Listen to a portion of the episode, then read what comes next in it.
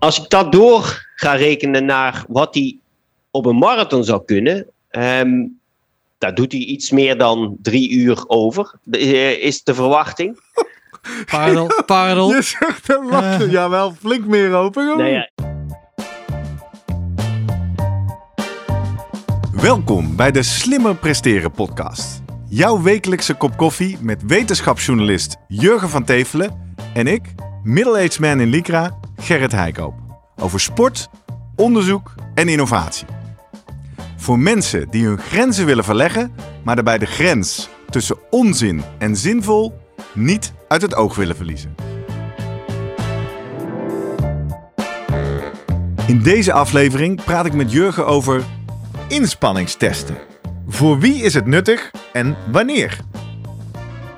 Dr. Ferrari testte zijn pupillen het liefst op de Col de Madone. Andere sportartsen gebruiken hier meestal een inspanningslab voor. Welke informatie levert een inspanningstest eigenlijk op? En hoe vaak moet je ze doen? En heeft iedere sporter er wat aan?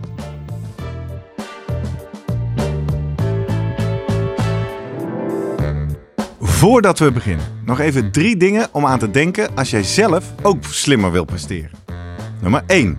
Druk nu gelijk even op abonneren, zodat je altijd direct in de gaten hebt wanneer er een nieuwe aflevering online komt. Nummer 2. Weet dat je Jurgen en mij ook kunt boeken voor jouw volgende bijeenkomst als spreker of presentator. Neem gerust eens contact met ons op via de contactgegevens hieronder. En 3. Deze podcast wordt geproduceerd en gesponsord door Live Online Events. Serieus goede content rondom jouw congres of event. Check www.loe.tv voor meer info. Ja, Hey, Jurgen. goedemorgen. Goedemorgen. Het is weer vrijdag. Hoe zit je erbij, jongen? Ik zit even te kijken. Nou, ja. jongen, uitgerust met eh, flinke dosis wedstrijdspanning. ja, logisch. Ja, want eh, ik weet natuurlijk eh, waar ik in theorie toe in staat ben aankomende Ah, zondag. maar de theorie en de praktijk, die kunnen nogal van elkaar verschillen, hè? exact, exact. Ja. Laten we even voor de luisteraars die dit later terug horen. Het is vandaag vrijdag eh, 8 april. Precies te zijn twee nachtjes slapen voor eh, zondag 10 april. Waar ik een poging ga doen om mijn eh, vierde marathon eh, te gaan lopen, volbrengen en eens een keer tot een goed einde te brengen. Dat heb ik deze vierde keer anders aangepakt dan de eerste drie keren. Namelijk onder de bezielende begeleiding van Guido Vroemen. Die heeft mij ook getest met een inspanningstest. En daarom zeiden wij meteen tegen elkaar. Deze aflevering gaan we, ja, gaan we ook zoomen met Vroemen. Maar niet pas in het laatste kwartier, maar gewoon vanaf het begin. Dus hij is live bij ons. Goedemorgen Guido. Hey Guido. Goedemorgen. Ook een beetje, beetje gespannen om je pupil waarschijnlijk. Ja, uiteraard. Ja, Ik Wat- voel dat ook altijd, die spanning. ja dat Ik, snap het ik. enige wat ik niet voelde zeg, was straks de spierpijn. Dat vind ik altijd wel prettig dat ik dat niet meer heb. Ah, Want het gaat natuurlijk om de relatie uiteindelijk. Eh, blijven jullie bij elkaar na zondag of gaan jullie afscheid eh, nemen van elkaar? Omdat- ja, nou, zolang die me niet de verkeerde baan instuurt, dan eh, denk ik Ja, dat het wel Oh, ja, eh, goed gaat komen. ja, Ja. nou, Nou, het voelt goed, Guido. Het is toch een beetje gedeelde smart is halve smart. ja. Dus Ja. ehm, we hebben een mooi programma voor de boeg. Hè? We gaan eens even uitzoeken testen. wat een inspanningstest nou eigenlijk is. Ja, ik eh, liet dat doorschrijven. Ik heb dat gedaan eh, met Guido. Maar Ja. ik had het ook voordat ik bij Guido was. En ik ben heel gedaan. eerlijk, ik lees er ontzettend veel over. En Maar eerlijk gezegd, ja, bij mij is testen nog de Cooper-test van de middelbare school. De piepjestest ooit. De 2,3 kilometer rond het Maarse gat met de UATT. Ja, Eh, misschien die want dat is eh, wat we bij onze triathlonvereniging wel eens doen. Eén keer in de maand geloof ik. Of ja, één keer in, de zomer weken. is een beetje Dat is inderdaad. een kijken. rondje en dan wordt iedereen zijn tijd opgeschreven. Kijken of het beter doet dan de vorige Dus dat zijn ook wel testen. Maar ja, bij inspanningstesten denk ik al sneller iets. Daar moet je ook of, of een, een mondmaskertje voor. Er worden gassen gemeten, lactaat geprikt eventueel. Allerlei verschillende soorten testen. Eh, ik hoor eigenlijk graag van hoe het in de praktijk eraan toe gaat. Ja, Met de verschillende drempels die gemeten worden. Dus ik ben blij dat Guido er vanaf eh, begin af aan bij eh, zit. mooi. Ik kan vast zeggen, ik weet uit eigen ervaring, er zijn verschillende soorten testen. Voor de mensen Ja. die nu, nu luisteren, die kunnen ook naar YouTube. Even zoeken op mijn naam, Gerrit Heikoop. Daar vind je mijn YouTube kanaal. En daar vind je eh, een inspanningstest die ik vier jaar geleden deed. Dat was op de fiets met een band zonder masker. Dat was heel wat anders dan de inspanningstest die ik een aantal weken terug bij Guido deed. Dat was op een loopband met een masker. Nou, we gaan zo van Ja. Guido horen waarom en wat de verschillen zijn. Maar eh, ik heb ook die eh, test bij Guido gefilmd. Dus ik heb ook als een soort bonus bij deze aflevering, wordt geen audiobonus, maar alleen een videobonus op YouTube. Het eh, verslag van onze ochtend samen bij eh, eh, SMA, eh, bij jou in het lab Guido. Dus dat is mooi achtergrondmateriaal. Laten we maar bij de basis beginnen. Los van dat je er veel over hoort, eh, Jurgen. Ja. Is er een specifieke aanleiding om het hierover te hebben? Nou, specifiek is natuurlijk dat prestaties ook in de wetenschappelijke literatuur worden afgemeten aan bepaalde testen. En twee of drie misschien meest gebruikt is de ene kant is de, de time to exhaustion test. Ja. De tijd tot uitputting. Dat je opgeeft? Ja, waarbij mensen gewoon een bepaald wattage eh, moeten trappen. Waarbij dat, dat wattage wordt vaak opgekrikt. En dan wordt maar eens gekeken voor en na een bepaalde training of interventie of voeding, et cetera. Eh, ga je het wel of niet beter doen? Ja. En dan is het gewoon, ja, na 10 minuten haak je af. Want je kan gewoon niet meer. Je krijgt je benen niet meer rond. En eh, misschien doe je dat de volgende keer na 12 minuten. Ja, dan kun je zeggen, er is een effect van die 20% interventie. verbetering Ja. we dan. hè? Ja. Ehm, nou, ik weet dat daar veel kritiek op die test is, omdat dat bijvoorbeeld al iets is. Ja, maar dat gebeurt in het echi toch nooit. Dat je zeg maar ergens aan de start verschijnt en dan ziet, nou, ik zie wel wat schipstrand. En na 10 kilometer bij wijze van spreken, nou, tot hier en niet verder. In, in, in principe ga jij dan gewoon een race afwerken. Ja. Dus de, in die zin is een andere test die vaak gedaan wordt, een, een tijdloop of een tijdrit op een fiets in het laboratorium, waarbij je zegt van je gaat 20 kilometer fietsen is wat levensechter. En dan wordt gekeken van ja, wie doet dat als snelste, zeg maar. Of doe je dat sneller na een interventie? Ja, dat zijn de twee belangrijkste. Daarna heb je natuurlijk eh, eh, uitspraken als eh, effecten op een maximale zuurstofopname. Als zijnde een indicatie voor je aerobe vermogen. Functional threshold power, de FTP, anaerobe drempel, nou ja, omslagpunt, die worden allemaal een beetje door elkaar gehaald. Is omhoog gegaan na een training of een Mhm. interventie.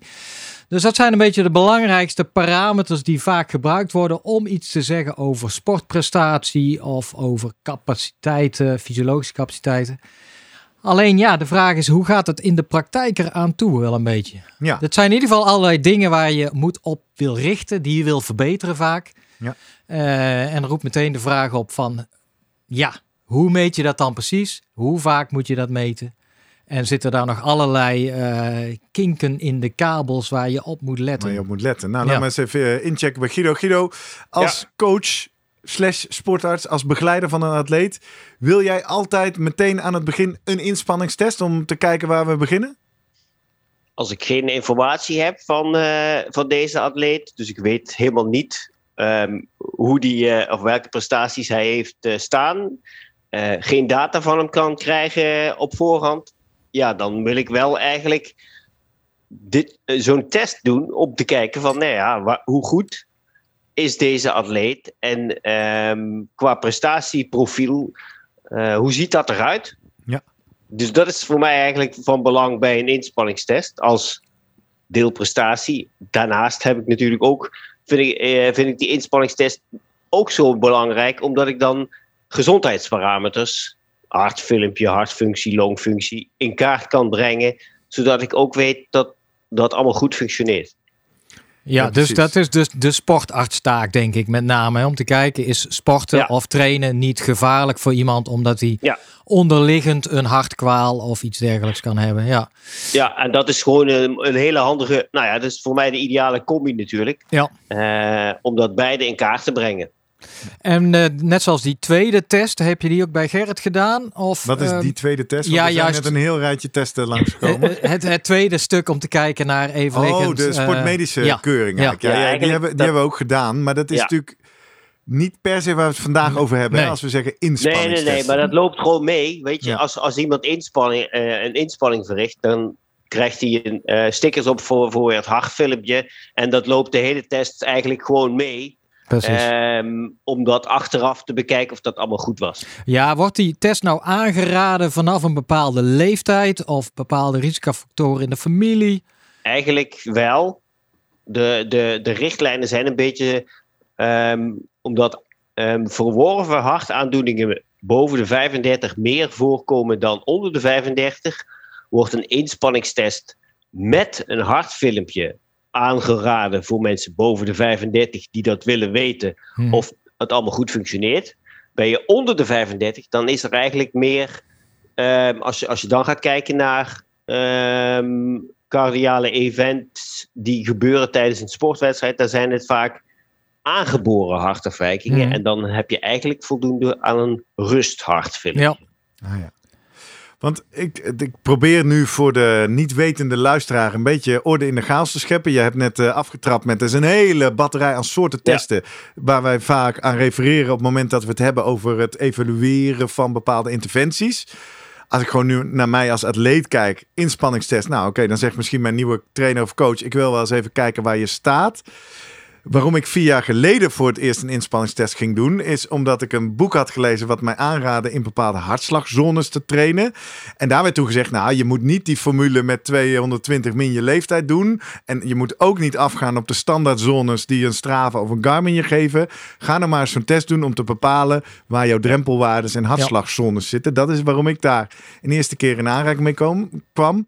En dat was dus op een fiets. Er was zonder masker, maar met een of andere magische band die aan de, aan de hand van mijn adem blijkbaar kon bepalen waar ik zat.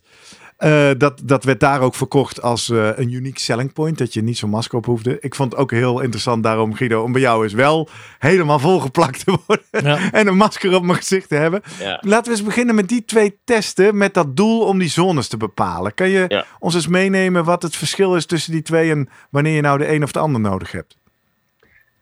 Eh, ik kan eigenlijk alleen spreken natuurlijk voor mijn eigen test. Ja, en, maar ook ehm, waarom je daar een voorkeur voor hebt om dat zo te doen.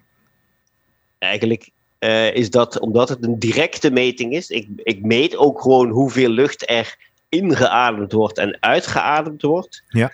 En dat wordt niet ehm, van een andere parameter afgeleid. Dus als je een borstband om hebt, Ja. daar zitten dan bewegingssensoren in. Die moeten dan die beweging van je borstkas analyseren en zeggen: Nou ja, hij gaat nu zoveel centimeter Mhm. uitademen, zoveel centimeter inademen. Dus zal dat Helder.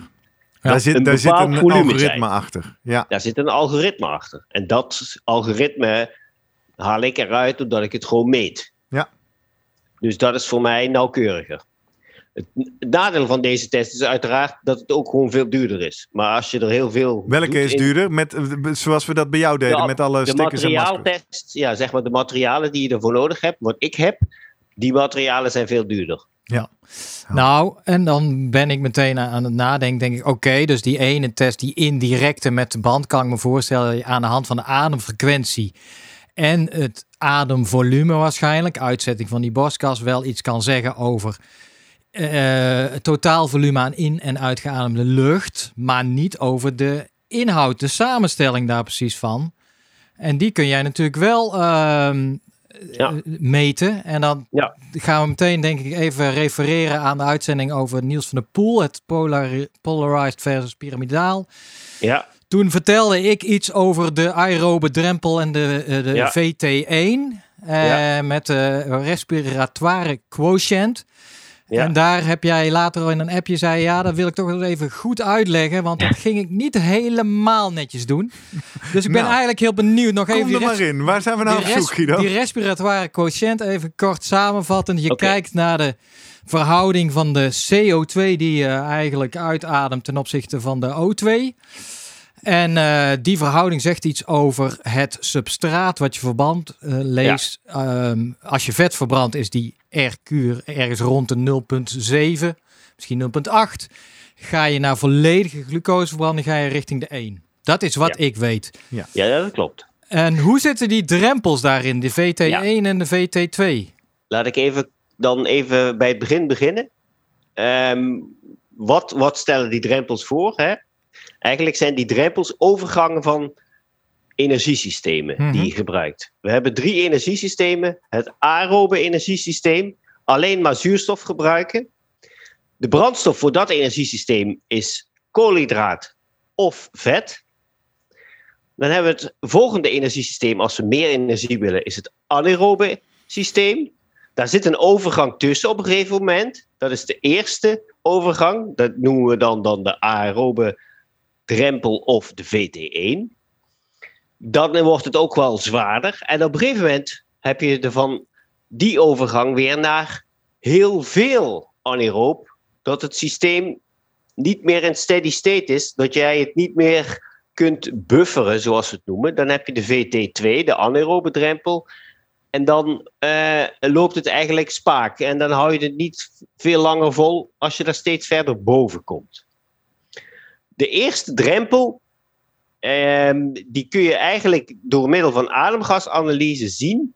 Doordat je um, de hoeveelheid lucht die jij moet in- en uitademen, waaruit je dan 1 liter zuurstof haalt, blijft min of meer steeds gelijk. Ook al wordt er steeds een beetje meer weerstand op je, uh, um, op je fiets gezet. Ja, maar dat is nog wel goed om uit te leggen. Dat is ja. in beide testen, zowel op de loopband als op de fiets, was het protocol. We beginnen ergens en iedere tijdsinterval, of het nou een minuut of drie minuten is, wordt er een stap gemaakt waarin het zwaarder wordt gemaakt. Hè? Ja, het is een blokken ja. protocol. En dan moet ik ook nog zeggen, het maakt wel uit of je één minuut of drie minuten doet. Want als je drie minuten doet, dan heb je tijd genoeg om een nieuwe evenwicht, nieuwe ah, ja. steady state te bereiken. Ja. Dat heb je bij één minuut niet. Nee. Dus, dus een voor... één minuut protocol ja. is eigenlijk alleen geschikt om je maximaalwaardes te halen. Ah, ja. uh, te bepalen, sorry. Ja. Soms, daar worden uiteraard ook wel tussen, uh, uh, na afloop worden de analyses gedaan, zodat je aerobe en je anaerobe drempel daaruit worden gehaald. Maar dat zijn dus inschattingen. Ja. Ja. En niet echt metingen. Die zijn vaak te hoog. En Noemen, die worden daardoor ja. gecorrigeerd. Noemen Drie dat- minuten, drie minuten heb je echt nodig voor die steady state. En dan kun je het gewoon goed aflezen. Ja. Noemen we dat eerst eigenlijk een, een, het RAMP-protocol. Ja. En dat is meer die time to exhaustion test. Ja, eigenlijk is een ramp een soort drem, nou ja, een- een korte stapjes, eigenlijk per zes seconden een paar watt. Ja. En dan, dan voel je niet eens. Eigenlijk wordt het dan een schuine lijn die steeds zwaarder, zwaarder, zwaarder, zwaarder, zwaarder wordt. Ja.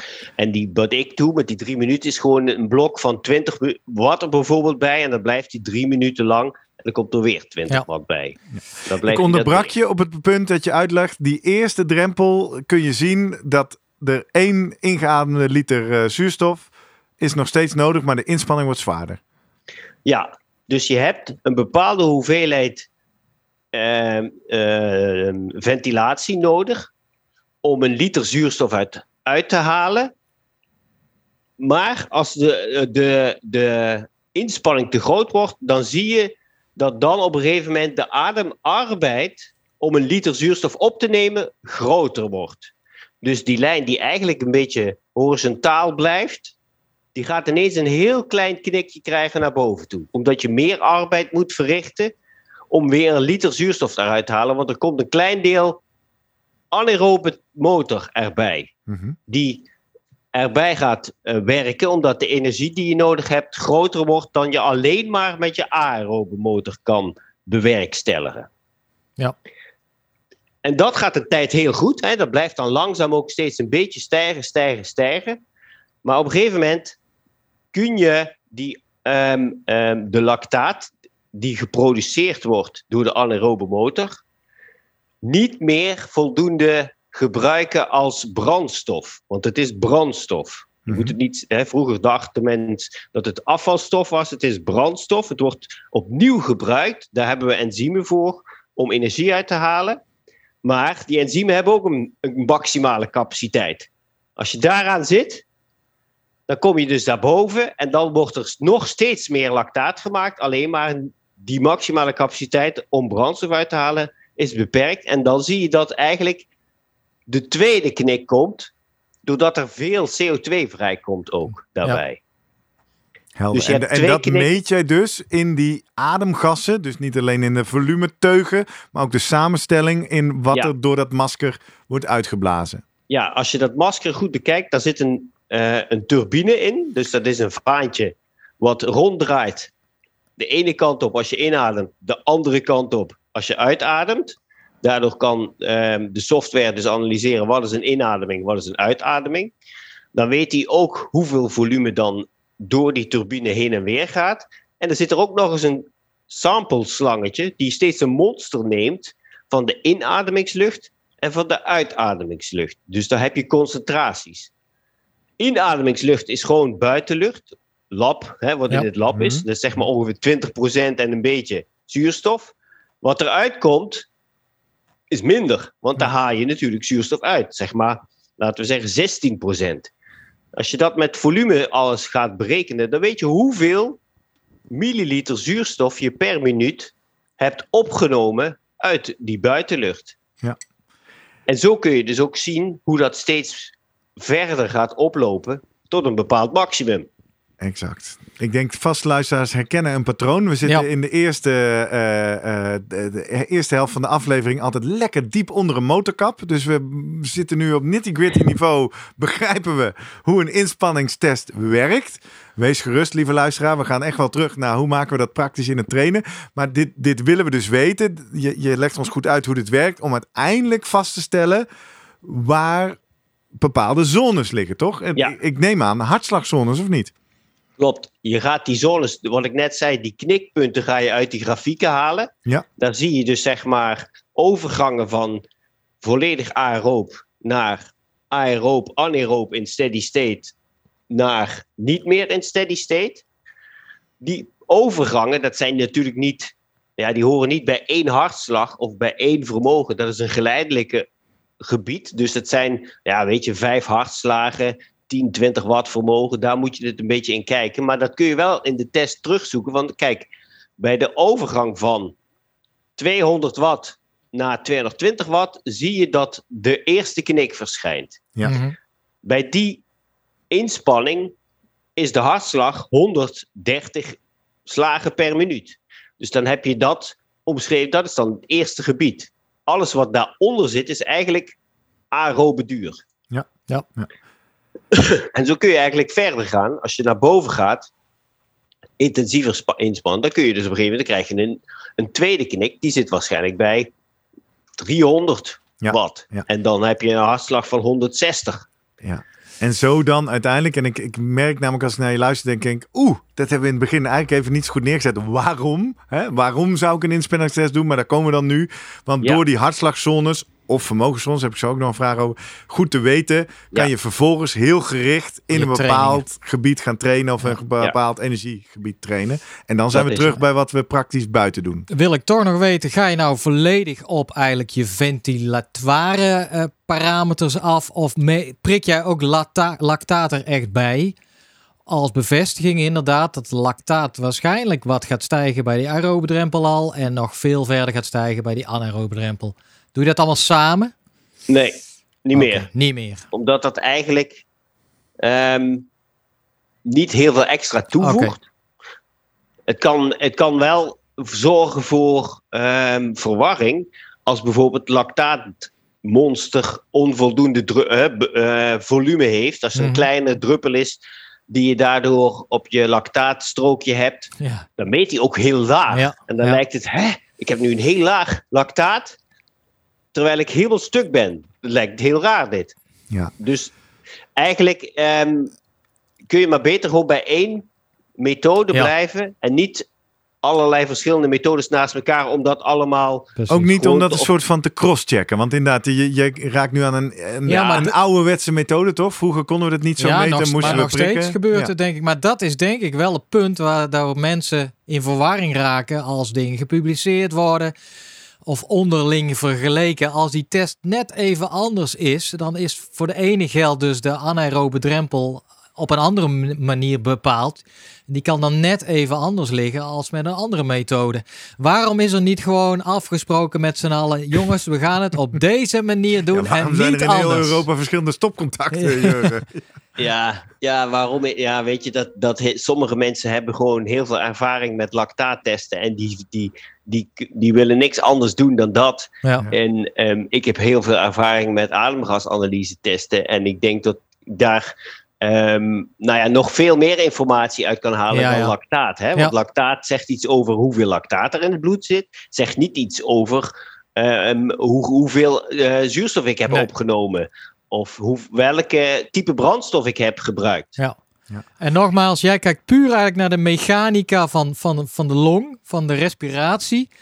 Zonder eigenlijk te kijken of er nou daadwerkelijk ook al meer CO2 ten opzichte van O2 wordt geproduceerd. Lees dat er meer glucoseverbranding gaat plaatsvinden bij dat eerste ventilatoire threshold punt. Of bij dat eerste punt hoef je inderdaad, dan is uh, de, de RER wat je nu hebt, hè, dus de verhouding tussen O2 en CO2, dat, maakt daar, dat heeft ah, daar geen invloed op. Want um, het gaat er namelijk om hoeveel zuurstof je bij die, uh, nodig hebt. Ja. En sommige mensen die heel slechte vetverbranding hebben, hebben misschien al een RQ van ja. tegen de 1 aan. Ja. Die zijn gewoon heel slecht erin. Ja. En dan zou je hem helemaal verkeerd gaan leggen, want dat heeft eigenlijk niks met elkaar te maken. Ja. Helder. Ik vind wel interessant wat je nu doet. Je vraagt eigenlijk, wat haal jij nou nog meer uit zo'n inspanningstest als we toch bezig zijn? Je zegt hier iets uh, over vetverbranding. Daar gaan we het over een paar weken over hebben als we het hebben over nuchter trainen. Kan jij nou in je test ook, uh, komt daar nou ook een score uit in hoeverre, in welke mate ik nou een vetverbrander of een geklozen verbrander ben of dat toch niet? Ja, in principe wel. Daar moet je altijd wel een beetje voorzichtig mee zijn om daar harde conclusies aan te verbinden.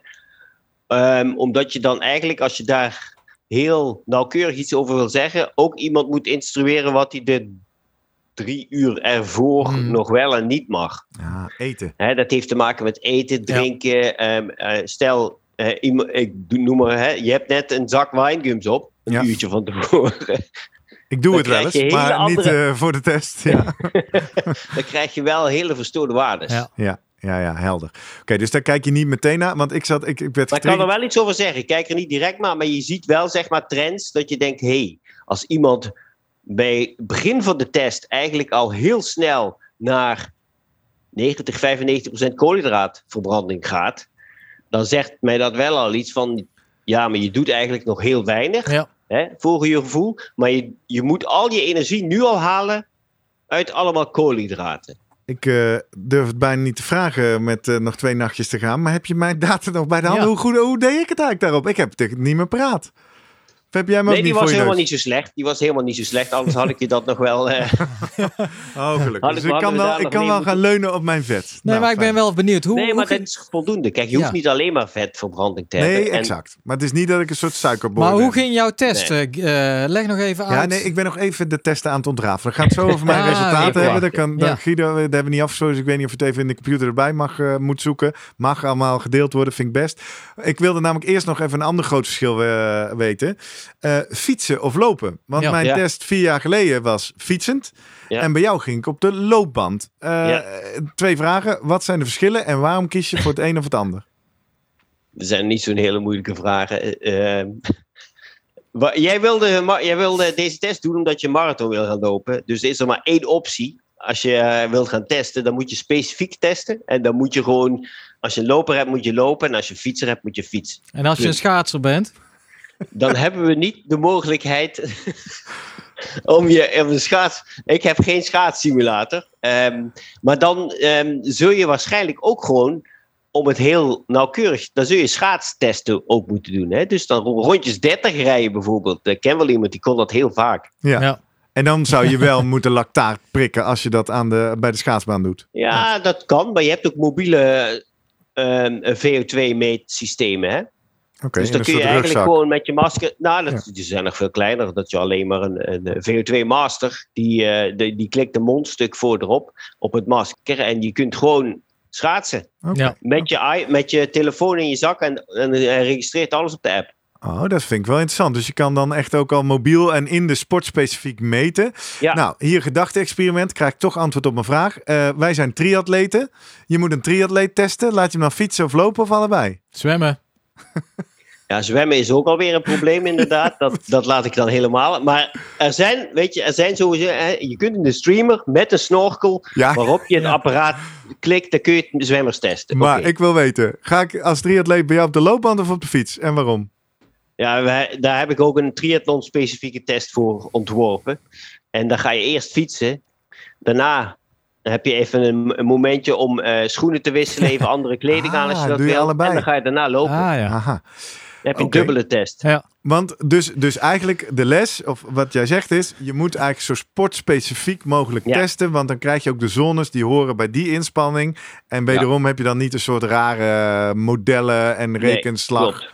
om dat te veranderen. Want daar had ik het laatst wel met iemand over. Je hartslagzones en, en die, die waardes zijn voor lopen anders dan bij fietsen, toch? Ja, En waarom ja is dat? eigenlijk wel. Alleen moet ik, moet ik wel toegeven, als je echt hele goede triatleten hebt, die allebei de, de sporten, en, en tenminste het fietsen en het lopen, heel goed ontwikkeld hebben, die komen aardig dicht bij elkaar in de buurt. Aha. En vaak is het wel zo dat de lopers, ehm, het looponderdeel, meer energie kost dan het fietsonderdeel. Omdat je daar steeds toch wel je, je lichaamsgewicht moet verplaatsen. En ehm, technisch gezien is, een loop, is lopen veel lastiger dan fietsen. Fietsen is een beweging die kan iedereen redelijk goed efficiënt uitvoeren. Dat is bij lopen lang niet het geval. Dus Hmm. iemand die inefficiënt loopt, heeft gewoon een hoger energieverbruik.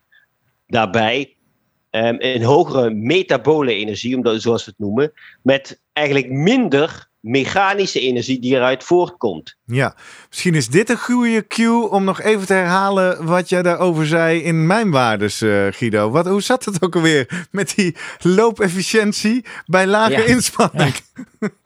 Nou, Hij denk- helemaal. Ik denk dat jij wil weten of horen de running economy. Ja. Ja. dat ja. Dat had toch iets mee te maken hoeveel energie het kost om een beweging te doen? Ja, dat klopt. Weet je, dat, dat, dat viel bij jou inderdaad op dat jouw running economy, oftewel hoeveel zuurstof heb jij nodig om een bepaalde afstand te kunnen lopen, en dat wordt uitgedrukt in kilometer. Eh, per kilometer wordt het dan. En ik kwam bij jou uit, en laat ik even voor de eh, duidelijkheid stellen dat je bij hele goede, zuinige lopers uitkomt op 180. Of soms misschien nog wel lager. Ja, uit welk land komen die? Afrikaanse landen. Eh, Kenia zeggen zo? Kenia. en als je hele onzuinige lopers hebt, Ja. dan komen die uit richting de 240. Dus Ja. 180, 240 is een beetje de spreiding. Nou, jij zat heel dicht tegen die 180 aan. Laat Nee. ik niet zeggen 180. Ja. Hij Dus zei gewoon tijdens die test tegen mij, hij zei Keniaanse Ja. waardes. Nou, we hebben het over een paar weken met elkaar in het theater in Leersum over placebo. Het is me gereed, maar de moraalboost die dat heeft gegeven. Ja. Als ik het zwaar krijg over twee dagen, dan denk ik gewoon Keniaanse waardes. Maar Ja, wij- welke dan moet je vooral, vooral je, je stijl dus altijd goed Ja. houden. Ook al krijg je het moeilijk, Ja. hou je stijl goed, want dan blijf je zuinig lopen. Ja, Want Ja. welke snelheid was, bij welke Ja. snelheid was dit? precies. Laten we het gesprek ook maar helemaal afmaken. Want ik zei, nou, dat is mooi. Ja. Dus dat was bij lage waardes. Ja, ja. En toen zei 12. Guido terecht. Bij 12 km per 12 uur ongeveer. ja, hè, ja, 13 toch? km per uur Ja. ging het ook nog. 14 werd het al. Hè, weet je, dan kom je richting zijn drempel. Ja. Hè, zijn anaerobe drempel. En eh, ja, 15, dan telt deze waarde eigenlijk niet meer. Want dan ben je te anaerob bezig. Ja, ja. Dus hè, om het eh, in eh, context te plaatsen, jij zei ja, je hebt wel Keniaanse waardes bij lage snelheden. Het verschil met een Keniaan is, die heeft deze waardes ook bij hoge snelheden. Ja, maar daar, daar ligt het plafond. Kijk, bij, bij Gerrit lag het plafond natuurlijk. Ik weet het niet, ergens in de 50, boven de 50 milliliter zuurstof ehm, per minuut per kilogram. Bij die Kenianen zitten we dan, dan, zijn we nog, dan lopen we heel rustig. Zij hebben een plafond dat richting de 70, 80 Ja. gaat. Ja, Dus ja, hè? Maar ik snap, ik snap jou wel. De rol van coach is natuurlijk ook om zijn pupillen te motiveren. En, eh, ja, dus, Een beetje en- goed gevoel te geven. Zeker. Ja. Dat doe je goed, eh, Guido. Hey, ehm, voordat wij eh, verder de diepte induiken, eh de rol van de coach is om zijn pupil goed en hard te laten trainen. Nou, dat hebben we ook de afgelopen maanden gedaan. Dan is het natuurlijk ook belangrijk om heel goed te herstellen. Zullen we even een snelle hersteltip doen? Slimmer presteren gaat natuurlijk ook over slimmer bezig zijn tussen je trainingen door. Oftewel herstel. Daarom brengen wij iedere twee weken een korte, snelle hersteltip, powered door onze nieuwe partner BlackRoll. Deze week hebben we het over de beste hersteldrank. Jurgen, wat zegt de wetenschap hierover? Nou, wist je dat in een overzichtsartikel van 12 wetenschappelijke studies geconcludeerd werd dat chocolademelk zeker zo goed voor het herstel na inspanning is als een commerciële hersteldrank? Oh, interessant. En hoe gebruik ik dat nou concreet om deze week praktisch aan de slag te gaan met mijn herstel? Nou, door na je zwemtraining, je rit op de fiets of je hardlooptraining niet ingewikkeld te gaan doen met een officiële hersteldrank, maar gewoon een glas chocomel te drinken. Smaakt heerlijk ook. Ja, klinkt lekker. Ik ga er meteen mee aan de slag. Doe dat. Powered by BlackRoll.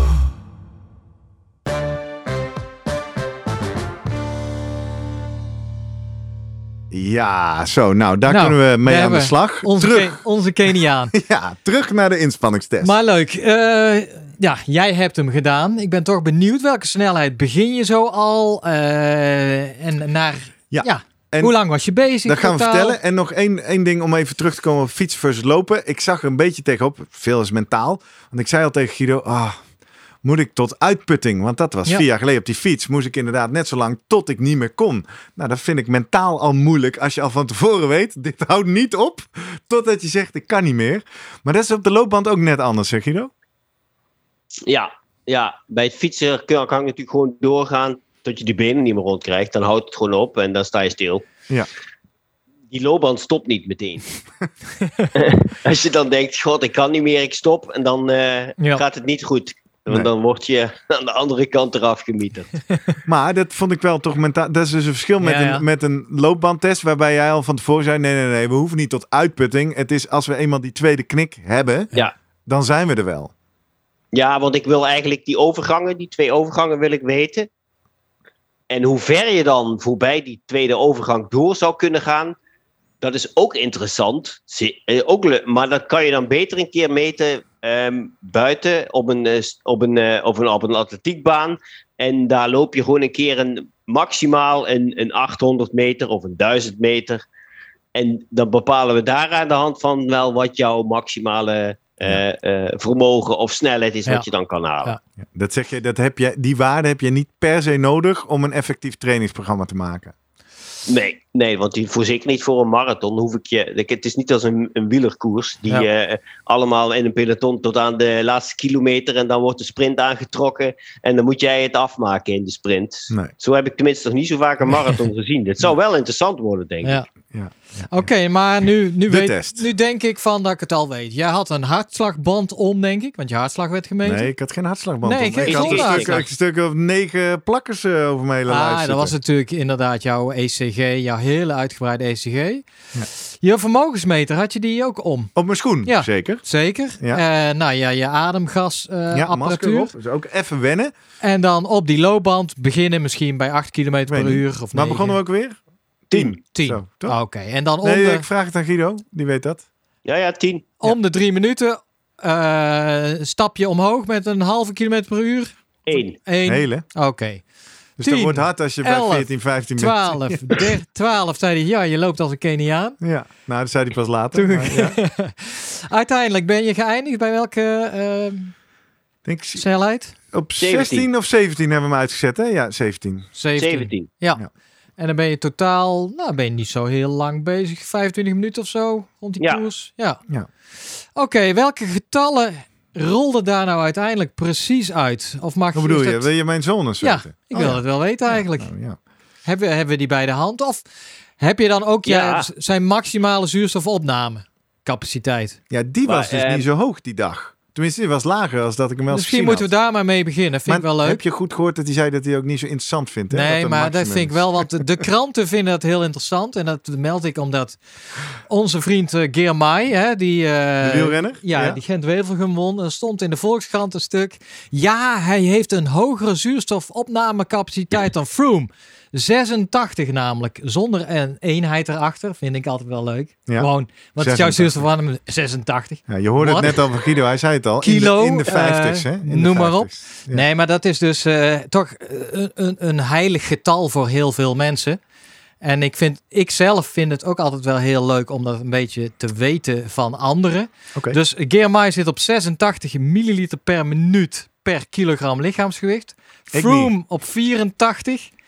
Een Eh, Keniaan op 70, hoorden we net al. ja, en die Oscar Svensson, dat is de hoogste ooit gemeten Ja. wielrenner, een Zweed. Die zit op eh 96, 97. Ja, die is twee jaar eh, prof, prof geprobeerd. Is het nooit geworden, zeg maar. Oké. Dus eh, men, men pocht nogal met die cijfers. Dus maar, jij wilt ehm, nu gewoon weten. Guido, wat ja. was het?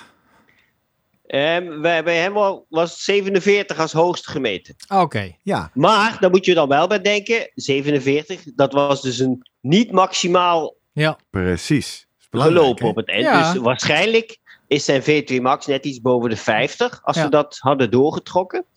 Eh, blijft nog steeds een stuk lager natuurlijk. Maar ehm, zijn gewicht is ook niet heel laag. Hè?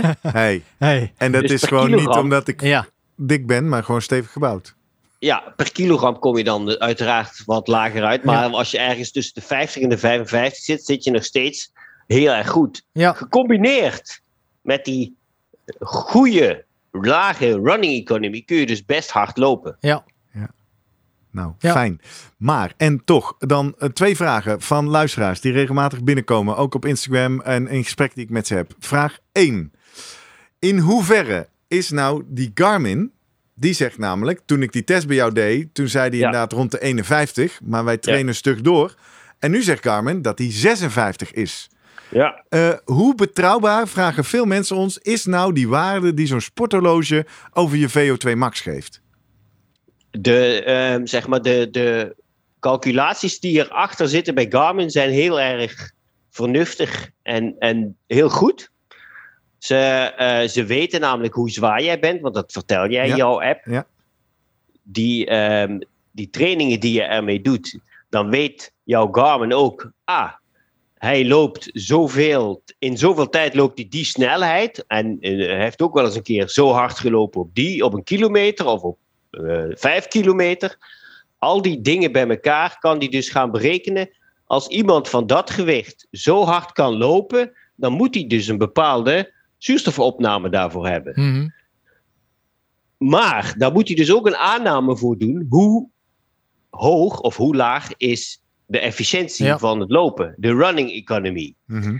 Aangezien jouw running economy vrij goed is, dus een laag getal is, en wat Garmin rekent, die Een zit gemiddelde bij waarschijnlijk. een wat Ja. hoger gemiddelde. Dus die denkt, Ja. nou ja, die heeft ook een, een normalere, hogere running economy, dus die heeft meer zuurstof nodig. Dus zijn max moet dus ook hoger Ja, liggen. ja. Ah ja. Dus, Dus in mijn daar geval is die waarde te hoog. In jouw geval wel. Ja, Ja. En in iemand anders geval kan die waarde te laag of te dingen zijn. Ja, Dat weet je niet. dat weet je dus niet. Nee, want dat wordt niet meegenomen. Of in ieder geval, dat wordt meegenomen als gemiddeld. Kom En- bij, ja. bij Ja. vraag 2 over die VO2 max. Is me steeds onduidelijk, is dat nou trainbaar of is dat een aangeboren talent? Ik bedoel, kan ik als ik maar doorga en in Kenia ga wonen bij die 70 komen? Of is het nou eenmaal de motor waar ik mee geboren ben?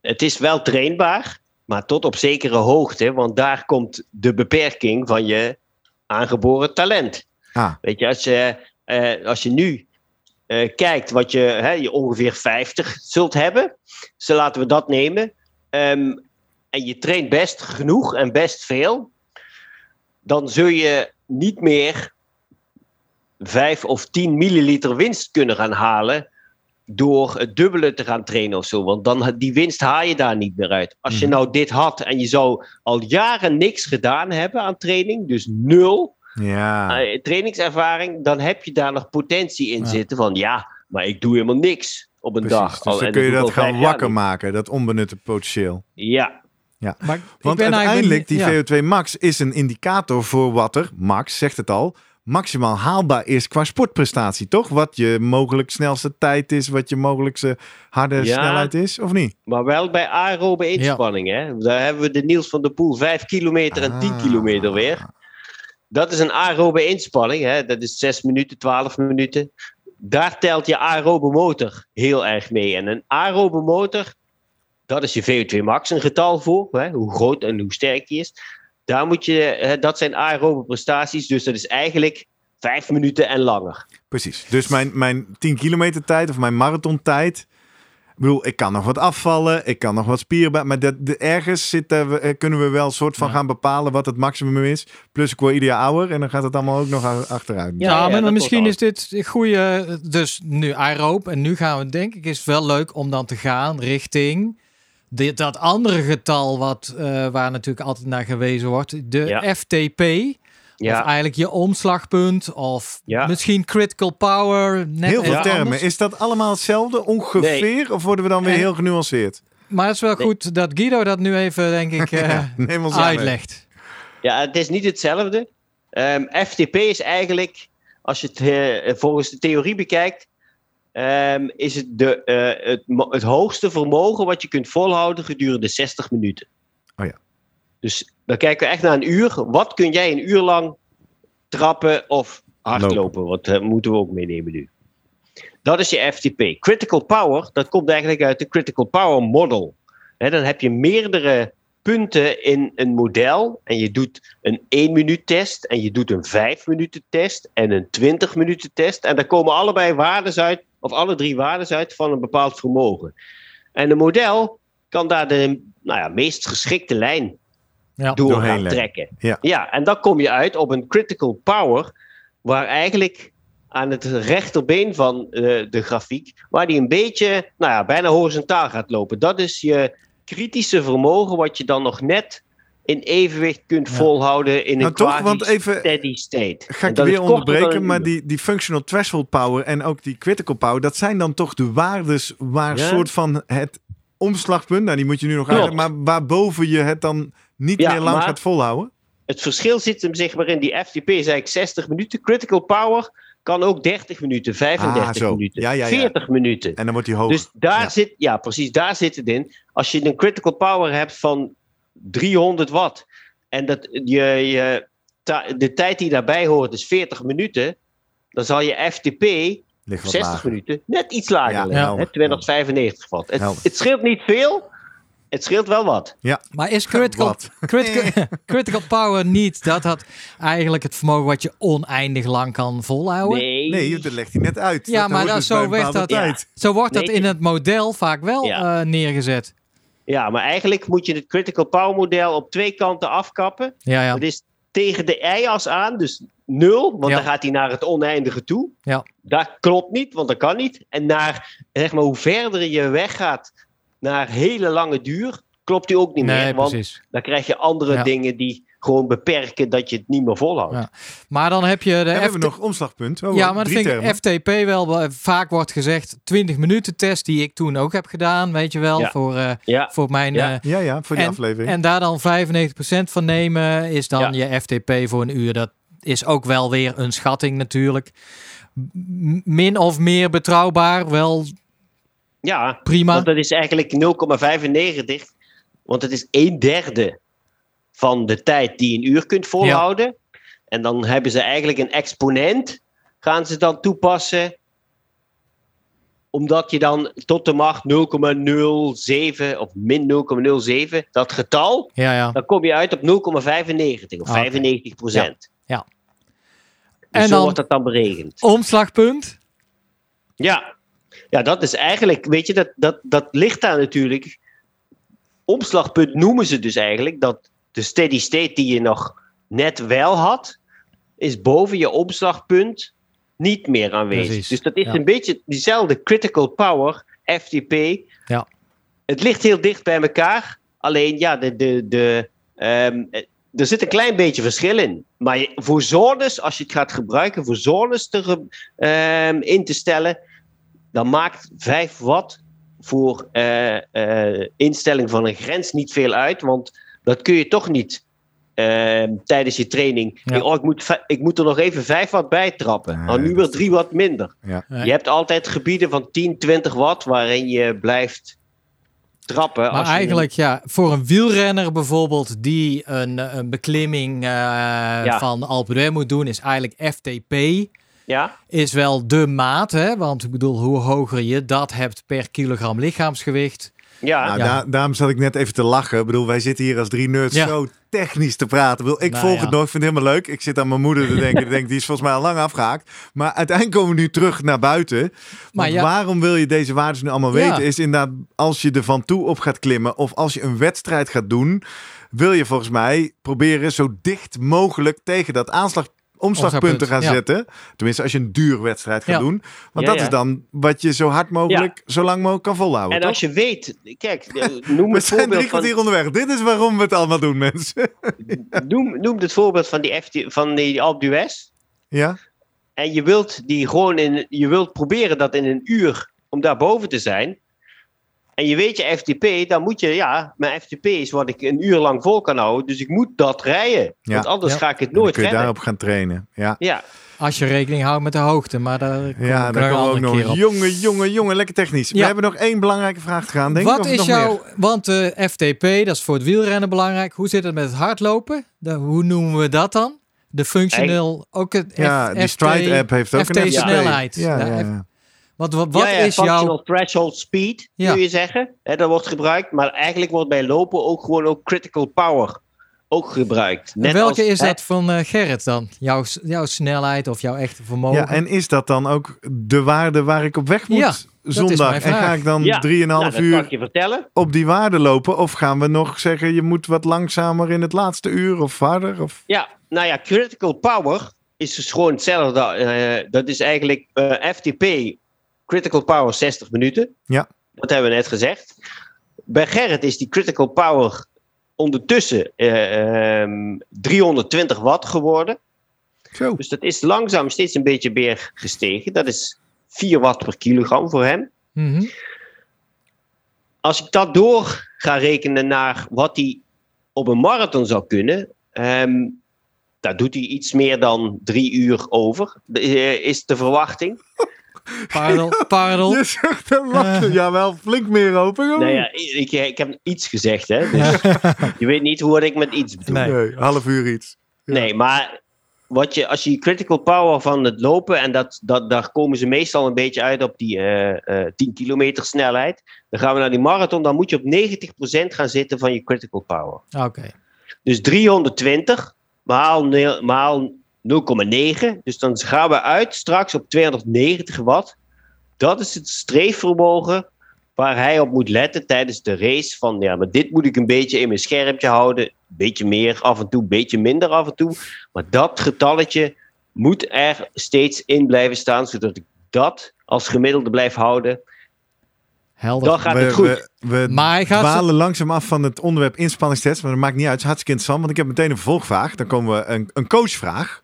Pacing, ben je ook dol op. Is dat dan een vlak getal voor die drie uur en een beetje, Guido? Is het gewoon beginnen op 2,90 en zo lang mogelijk vasthouden? Ja, in dit geval wel, want die marathon, ja, daar gaat wel een paar bruggen over en zo. Ja. Dat, dat is niet zo spannend. Nee. Maar ehm, voor een marathon lopen is even pacing. Ja. Hè, dus gelijkmatig blijven, jezelfde tempo blijven lopen. Zorgen dat je ook je energie steeds binnenkrijgt. Voedingsplan hebben we allemaal gedaan. Dat is het beste plan wat je kunt hebben. Oké. Want ik zie bijvoorbeeld in de hartslagwaardes altijd dat die dan langzaam zo Ja. op gaan Oplopen. kruipen over al die uren heen. Ja, Maar dat maakt ja, dus ja, ja uit. dat, die drift krijg je altijd. Alleen, die zul je heel veel gaan krijgen als het ineens 25 graden gaat worden. Dat Ja, hoop ik niet. Niet hè. het vooruitzicht op dit moment. Dat is niet het vooruitzicht, inderdaad. Dan krijg je gewoon veel meer drift. Ehm, maar een beetje drift zal er altijd zijn. En als dat binnen de 5% nou ja, ligt, is dat niet zo erg. Maar eh, Gerrit, die twijfelt nog of je zijn horloge gaat afplakken of niet. Nee, die tip kreeg ik van vriend van de Ja. show, Ed Blok. Die zei, tape over je horloge. Ja. Maar dat ga ik mooi niet doen als ik Ah, het oké. hoor. Ik moet gewoon kijken of ik op een 2 Ja, ja denk ik, waarom heb je Nou. dat anders zo Ja. goed geoefend? met- Hè? Ik probeer hem even on topic te houden, want ik ga Precies. zo nog een En keer dan off wil ik op mijn laatste even zijstapje. En dan weten we alles van die inspanningstesten. Heb jij dezelfde vraag in je hoofd als ik? Over Insight. Dat is nee. nog een vraag van... oh ja, we eh, moeten het ook nog over andere methodes hebben. Maar ik heb namelijk nog een, eerst een, een algemene vraag voor iedereen. Ja. Namelijk, Hoe vaak? moet iedereen dit doen en hoe vaak moet je Ja. dat dan doen? Eh, laat Ja. me die eerste beginnen. Is het voor iedereen? Nee, dat natuurlijk niet, want niks is voor iedereen. Maar Nee. hoe weet je nou voor jezelf, hey, het is tijd voor mij om eens een inspanningstest te doen. Dit is iets wat bij mij past. Ja. Ja. ja, de mensen die een inspanningstest willen doen, die willen ook iets ergens voor gaan trainen. Ja, je moet een doel ze, hebben hebben. een, ze hebben een doel. Ik wil ergens voor gaan trainen. En daar wil ik ook gewoon heel gericht mee aan de slag. En niet gewoon steeds. Hè, ik ga Lekker gewoon elke dag een. Ja, want dat, dan hoef je ook geen waardes te weten. Dan ga je gewoon lekker op gevoel lopen. En dat, dat geeft je heel veel plezier. Ja. Als je meer gericht bezig wil zijn. Je wilt gewoon ook op hartslagzones, snelheidszones, vermogenszones gaan trainen. Dan moet je die laten bepalen. En dat kan door middel van een inspanningstest. Volgende vraag. Onderhoud. Eh, ik heb eh, namelijk vier jaar geleden een gedaan. Toen hebben we meteen een jaar later nog één gedaan. Maar er kwamen exact dezelfde waarden uit. Dus toen dacht ik, nou, dit is onzin. Dit hoef ik niet ieder jaar te doen. Niks verbeterd. niks Oh. verbeterd, niks verslechterd ook. Eh, maar nu was het vier jaar geleden. En nu zagen we wel degelijk andere waarden. Ook andere tests natuurlijk. Dus niet helemaal vergelijkbaar. Maar hoe vaak eh, moet je zoiets nou eigenlijk doen? Ik doe eigenlijk één keer per jaar de test. En dan, Toch wel? eh, ja, maar dat, daar zit dus dat tweede Ook die stuk. medische keuring bij. Ja. de Ja. medische keuring, die gezondheidswaardes, die, die wi- wil ik gewoon elk jaar even in kaart brengen. Maar die verbetering wil je toch ook zien? Of zeg jij, ja, Ja. maar die heb je niet nodig in een inspanningstest? Want... Nee, Nee. Nee, nee dat weet heb je ik waar niet nodig, die omdat ziet? ik... Dat is het Op voordeel, dat ik al die data verzamel Ja. van iedereen. Ja. Want daardoor heb ik dus dagelijks van iedereen waardes. En zo kan ik wekelijks, maandelijks de trend volgen van... hey, Ja. we gaan de goede kant op. En degene die geen vermogensmeter heeft, die zal zeggen: Ja, ik loop gewoon harder op mijn vaste afstandjes. Of mijn Precies. Maartse gat. Of noem maar op. Of Dat kan ook. kilometerwedstrijdjes. Zal ik, Of een eh, marathon in Rotterdam. Zal ik nu nog maar een bekentenisje doen? Doe ik dat denk maar. dat er wellicht wat vaste luisteraars eh, rollend over de vloer gaan nu. Guido, wat er zondag ook gebeurt, wat mij betreft gaan wij nog wel een stukje door. En eh, gaan wij verder met ons voorbereiden op triathlonnen. Dus dan moet er ook gefietst worden. En Dus? eh, eh, ik moet bekennen, ik ben volgende week jarig, jongens. Hè, 14 april. Eh, ik heb en even ik heb- zit er in de cadeau? Ik heb, ik heb even geprobeerd, koppig als ik ben, zoals wij in aflevering 1 betogen, lekker op de fiets blokjes te trainen op basis van RPE. En ik moet toch op mijn vaststellen dat dat toch wel inderdaad lastig is in de relatie waar we toen met lopen op vermogen ook over dat Guido er niet bij is. Ik zat hele epistels te schrijven over Ja. ja, hier had ik wind tegen en hier zat er een tractor op de Oh, weg en hier moest ik door een dorp. Laat me raden, je hebt een RPE-meter gekocht? Ik heb een RPE-meter gekocht voor heel veel geld. Ja. Lieve luisteraars, eh, het wordt een interview. Guido zit jankend in beeld. Jurgen blijft trainen op gevoel. Verdien maar jij daarop of zo? Guido? Deze jongen heeft eh, twee Jongen, met een vermogensmeter in zijn fiets zitten. De, dit was de hele reden om die Slimmer Presteren podcast te beginnen ooit. Om mensen gewoon niet te Ja, snel of niet aan een vermogensmeter te helpen. Maar eh, Ja, nou, ik moest wel lachen. Ik had vorige week contact met Martijn Hendricks van de Tweewielers podcast. Die behandelde dit onderwerp ook toevallig. En die wilde zichzelf ook zo'n ding cadeau doen. Schrok ook van de prijs, zoals ik al twee Ja. jaar. Toen had hij Steven de Jong gebeld. En toen dacht hij, nou, dan zegt Steven de Jong vast wel, die moet je hebben. En hoe, ik zat als slim sterenpost met mijn billen bij elkaar. Maar ook Steven de Jong had tegen Martijn gezegd... Nee, jongen, als jij gewoon een recreatieve fietser bent... heb jij echt niet zo'n ding nodig.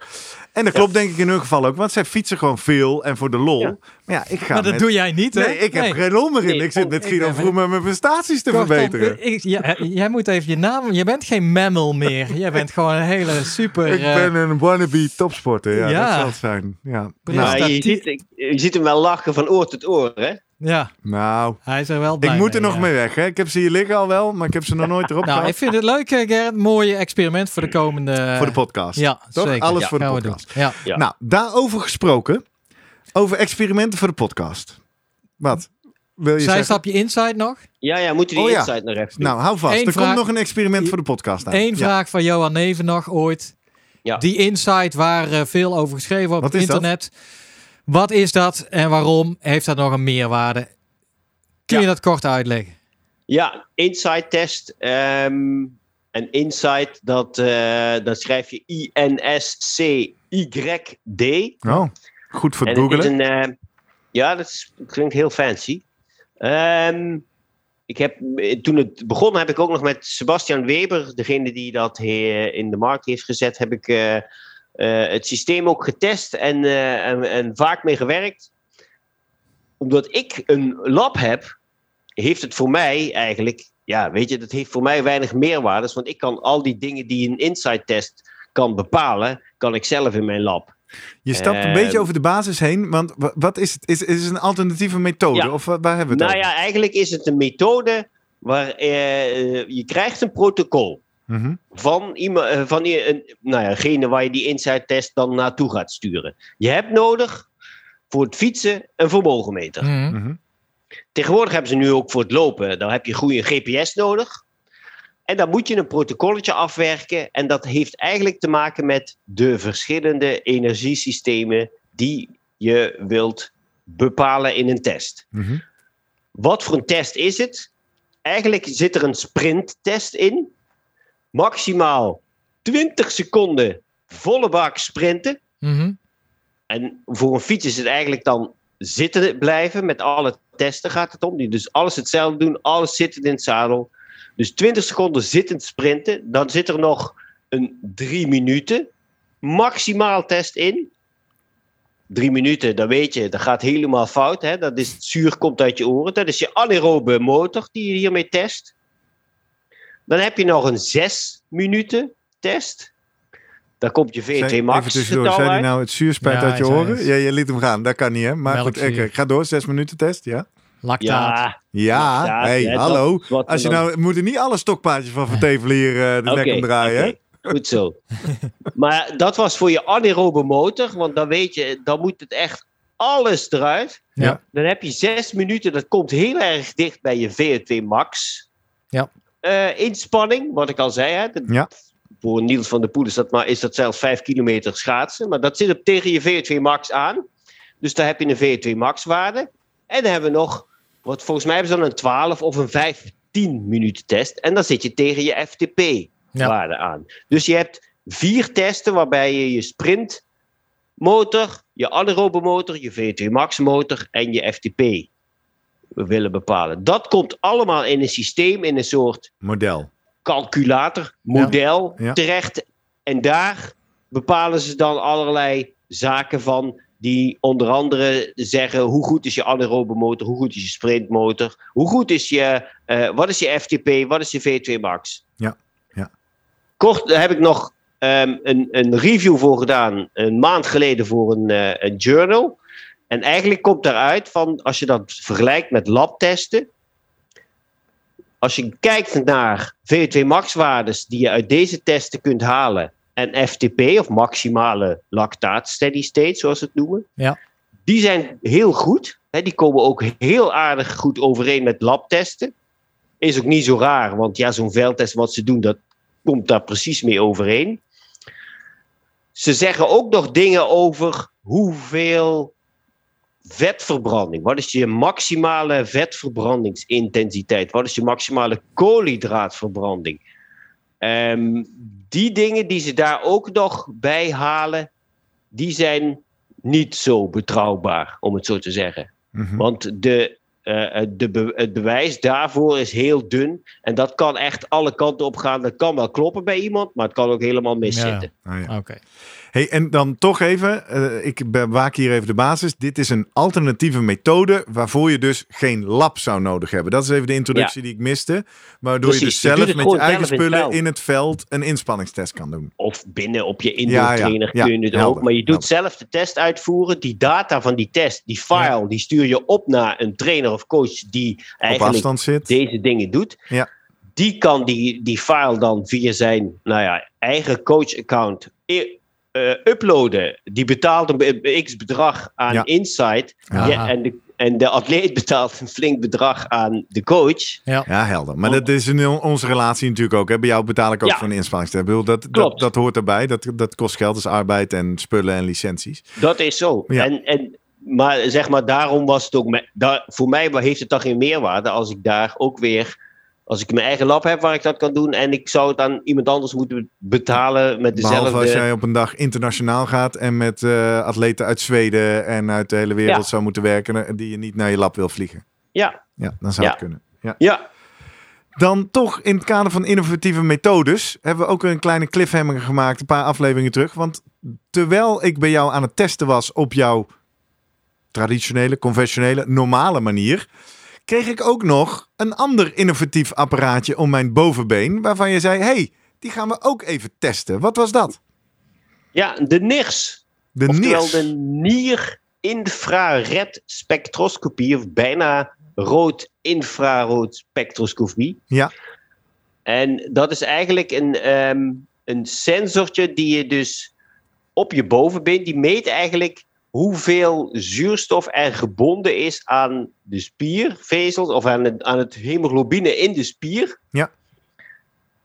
En naarmate je heel veel zuurstof nodig hebt, dus je gaat heel veel arbeid verrichten, je onttrekt dat vanuit het hemoglobine, want de spier heeft het nodig, Ja.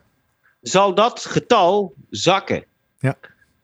En dat neemt steeds, en je, je zag ook, we hadden een plaatje daarvan, eh, heb ik je later nog gestuurd. Je ziet Ja. hem langzaam van 10, 11, 12, 13, 14 zie je hem zakken. En boven de 14 zie je hem nog erger zakken. Want Zie je diezelfde knik weer. Ja. ja, daar Ja. gaat eigenlijk de zuurstofconcentratie veel harder omlaag. Ja. Dus dan schiet een beetje eigenlijk de aanvoer van bloed waarschijnlijk tekort, waardoor de extractie Ja, flink wordt te omhoog gaat. Ja, ja, nou ja, de, extra, de vraag van zuurstof door de spieren, omdat je hier heel veel arbeid moet verrichten, is groot. Ja, Maar de aanvoer is, schiet tekort. Ja. En dus krijg je een steeds groter verschil. Hey, en jij zag dus eigenlijk op een vergelijkbaar moment de knik. Dat gaf hoop. Is dit nou gewoon Ja. een, een nieuwe, een alternatieve, een quick and dirty inspanningstest methode? Is het zover al? Ja, ja, ja, dat gaat zeker zo komen. Ik werk met die, eh, met die jongens van Train Red, zo heet het eh, apparaatje. Ehm, werk ik nou samen. En dat komt zelfs, wat ik al zei, met het mobiele Ja. ademgasanalyseapparatuur, die V2 Master. Nou ja. In de app van de V2 Master komt de mogelijkheid dat ik die sensor, die Train Red sensor, kan koppelen. Dus dan heb ik eigenlijk in één apparaat al meteen alles tegelijk van alle data. Exact. En eh, ook hier dus weer, dit is mobieler, kleiner, eh, minder invasief misschien. Ik bedoel, het ging prima met het masker en die plakkers, maar het was wel heftig. En dit is gewoon een bandje om je been wat je eigenlijk niet eens voelt. En eh Ja. dat is dus ook een manier om toch weer op zoek te gaan naar die drempels. Ja, Ja. klopt. Mooi. Klopt. Hey, en dat gaat dus allemaal over bloedcirculatie. Ik probeer maar weer een bruggetje te zoeken, want... Kijk op de klok. Lieve luisteraar, ik hoop dat je een lange, lange duurloop voor de boeg hebt. Misschien een marathon. Nou, ik ga geen podcast tijdens mijn marathon opzetten. Maar ehm, Jurgen, ja, eh, ik weet niet of je me al een tijdje hier hebt zien staan eh, in de studio. ik zie een, Ik zal eh, hem een even doos. in het beeld van camera 3 zetten. Is dat je vermogensmeter, Dit is Gerrit? niet de vermogensmeter. Dit is wel een pakketje wat hier gisteren binnenkwam. Jeetje. Naar aanleiding van de aflevering van twee weken geleden over de verzwaringsdeken. Aha. waarin jij toch tussen neus en lippen bekend dat jij regelmatig uren wakker ligt. Klopt. En ik kreeg een berichtje op Instagram van Manon van Elk. eh, en die zei, nou, ik hoorde dat. Ik schrok daar best wel van. Ik zei, ja, ik had het toen op de bank niet zo door. Maar eh, ja, het is wel heftig.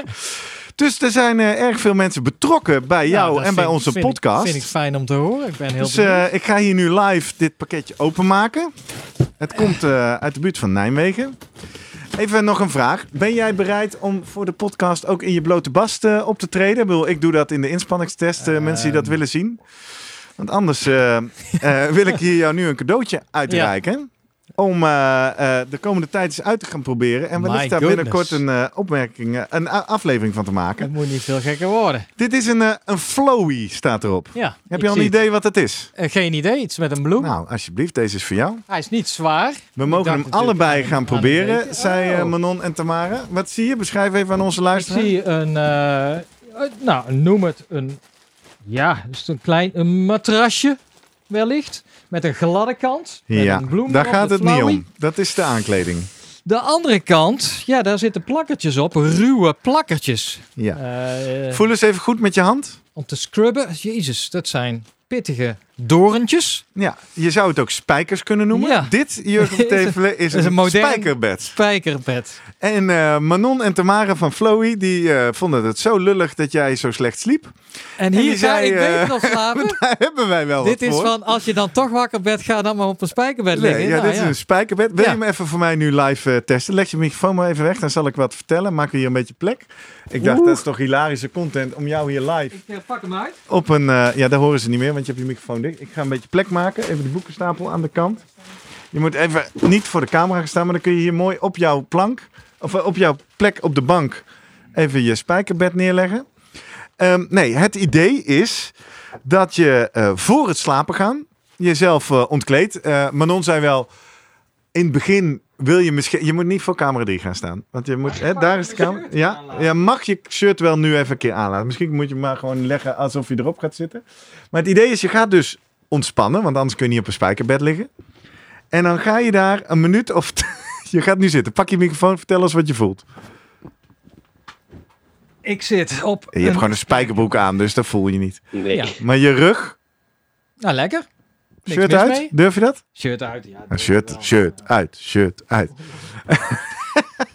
Leuk. En Dus, even kijken wat het zo. Oeh, dit is, dit is al andere koek. Ja, prikt het? Prikt zeker. Ja. Is het lekker? Nou, nee. Nee, Eh, nou, het idee is dus, ga nou eens s'avonds voor het slapen gaan. Om te beginnen een minuut of tien, zei Manon. ja. Rustig, ontspannen op het spijkerbedje liggen. Dan is de belofte dat deze spijkers de uiteinden van jouw zenuwen eh, prikkelen. Dat voel jij volgens mij nu wel, of niet? Mhm, zeker. Ja, en dat zou dan enorm de doorbloeding op eh, gang brengen. Mhm. Waardoor allerlei afvalstoffen worden afgewerkt. En waardoor, nou, allerlei claims. dan heb je wel een, rood bed. Heb je misschien een rood bed? Ik zei tegen Manon, ik zeg, ik vind het hartstikke leuk als je het opstuurt. Maar belofte van onze podcast is wel, we willen het met liefde uitproberen.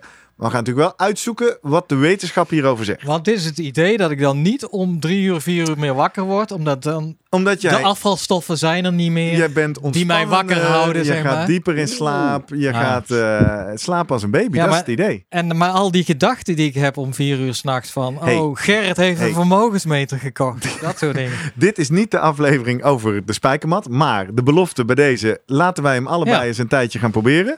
Laten wij op zoek gaan naar de wetenschap erachter. Laten wij op zoek gaan naar topsporters die dit gebruiken. Die zijn er, zijn Manon. Oké, ben benieuwd. Dan hebben we Ja. volgens mij ons klassieke driehoekje rond, Ja. toch? Eh, wat wij hier doen in de podcast. En dan eh, gaan we Muziekje, ook... muziekje van de Fakir van Efteling erbij.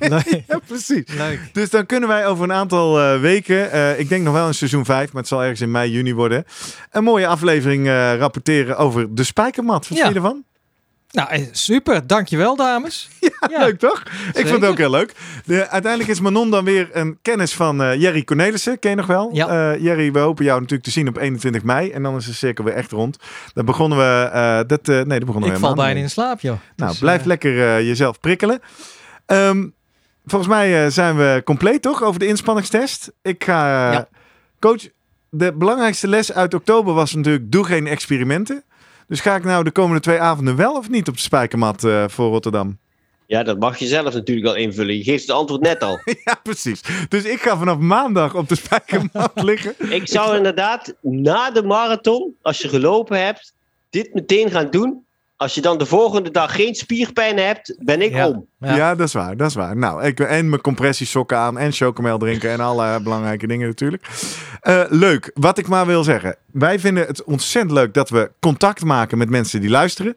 Eh, dat doen we op een aantal manieren. De belangrijkste manier is natuurlijk dat we jou willen ontmoeten bij de opnames van onze honderdste aflevering op zaterdag 21 mei hier in Leersum.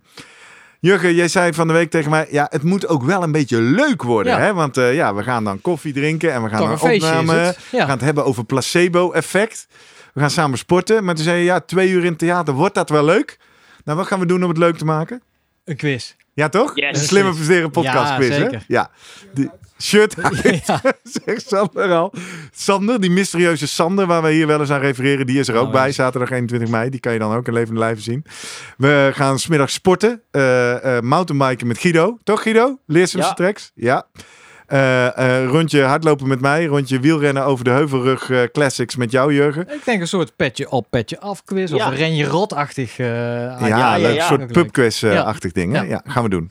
Sander zei al, misschien kunnen de mensen met mij wel wandelen. Of eh, gewoon koffie drinken als je geen zin hebt om te sporten. Dat is ook een scenario. Dus als je het nog niet gedaan hebt, ga razendsnel naar onze webshop. www.slimmerpodcast.nl slash webshop. En kijk of jij nog één van die schaarse tickets... Want ja, 100ste aflevering, maximaal 100 tickets. Vorige week was de eerste helft al weg. Dus eh, ik hoop dat de tweede helft net zo snel gaat. Zorg dat je een kaartje bemachtigt en eh, kom er lekker bij. Mocht je nou eh, er niet bij kunnen zijn, ja, het is ook een opname. Dus een deel daarvan eh, ga je natuurlijk terug horen in aflevering 100. En we vinden dit soort dingen leuk, hè? Mensen die Zeker. ons vragen stellen, Ja. mensen dingen, die ons dingen sturen om uit te proberen. Je kan ons op verschillende manieren bereiken. Via de slimme podcast op Twitter en Instagram maken we van iedere aflevering een post. En eh, die kun je eh, hartjes geven, die kun je retweeten. Of daar kun je natuurlijk onder reageren. Je kan ons ook een DM'tje sturen. Of je kan ons eh, eh, op de website reageren. www.slimmerpodcast.nl Vind je van iedere aflevering een link. Die kan je dan natuurlijk ook weer delen voor andere mensen voor wie dat ook interessant is. Bijvoorbeeld mensen die denken, ja, moet ik nou wel of niet een inspanningstest doen? Nou, stuur deze link maar eens even naar ze door. En je kan ons ook mailen via post.slimmerpodcast.nl Nou, we hebben van de week, eh, een paar weken terug weer een goede poging gedaan om wat eh, oude mails eh, te beantwoorden. Ik zeg er altijd bij, soms blijft het even liggen. Het worden inmiddels ook aardig wat mails zo. En we vinden dat dus Leuk. superleuk. En dus zie het niet als desinteresse als je niet meteen antwoord krijgt. We lezen het allemaal, maar soms moeten we even tijd vinden om eh, een goed antwoord te sturen. Daarmee komen we aan het einde van deze lange, Ja. maar rijke en gevarieerde aflevering volgens Mag mij. ik eraf nu? Nou, die- wil je eraf of begin je te wennen? Nee. Kun je er nog af? Ja, hij zit vastgeplakt. nou, Hij hangt, het zijn geen weerhaken, hè, die spijkers. Hij hangt in je rug. Nou, ik ben heel benieuwd hoe dat eruit ziet. Ik maak zo wel een foto, zet ik op de socials. en eh, Guido, fijn dat je er weer was. Eh, wij gaan eh, eh, volgende week elkaar spreken. Wederom in een aflevering met z'n drieën. Waarin we Ja. de debrief gaan doen. Hè? Gaan we eens even terugblikken op Rotterdam. Ja. Lijkt me leuk. Tot dan. Joe. Hoi, hoi. Succes eh, zondag, Gerrit. dankjewel.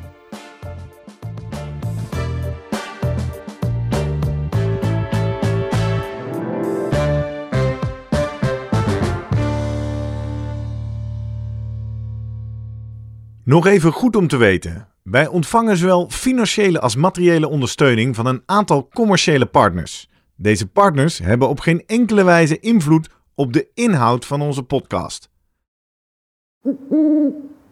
Hey, pst. Voordat je weggaat, denk er nog even aan uilentorenloop.nl. Dan zien we je de eerste zaterdag van juni. Tot dan!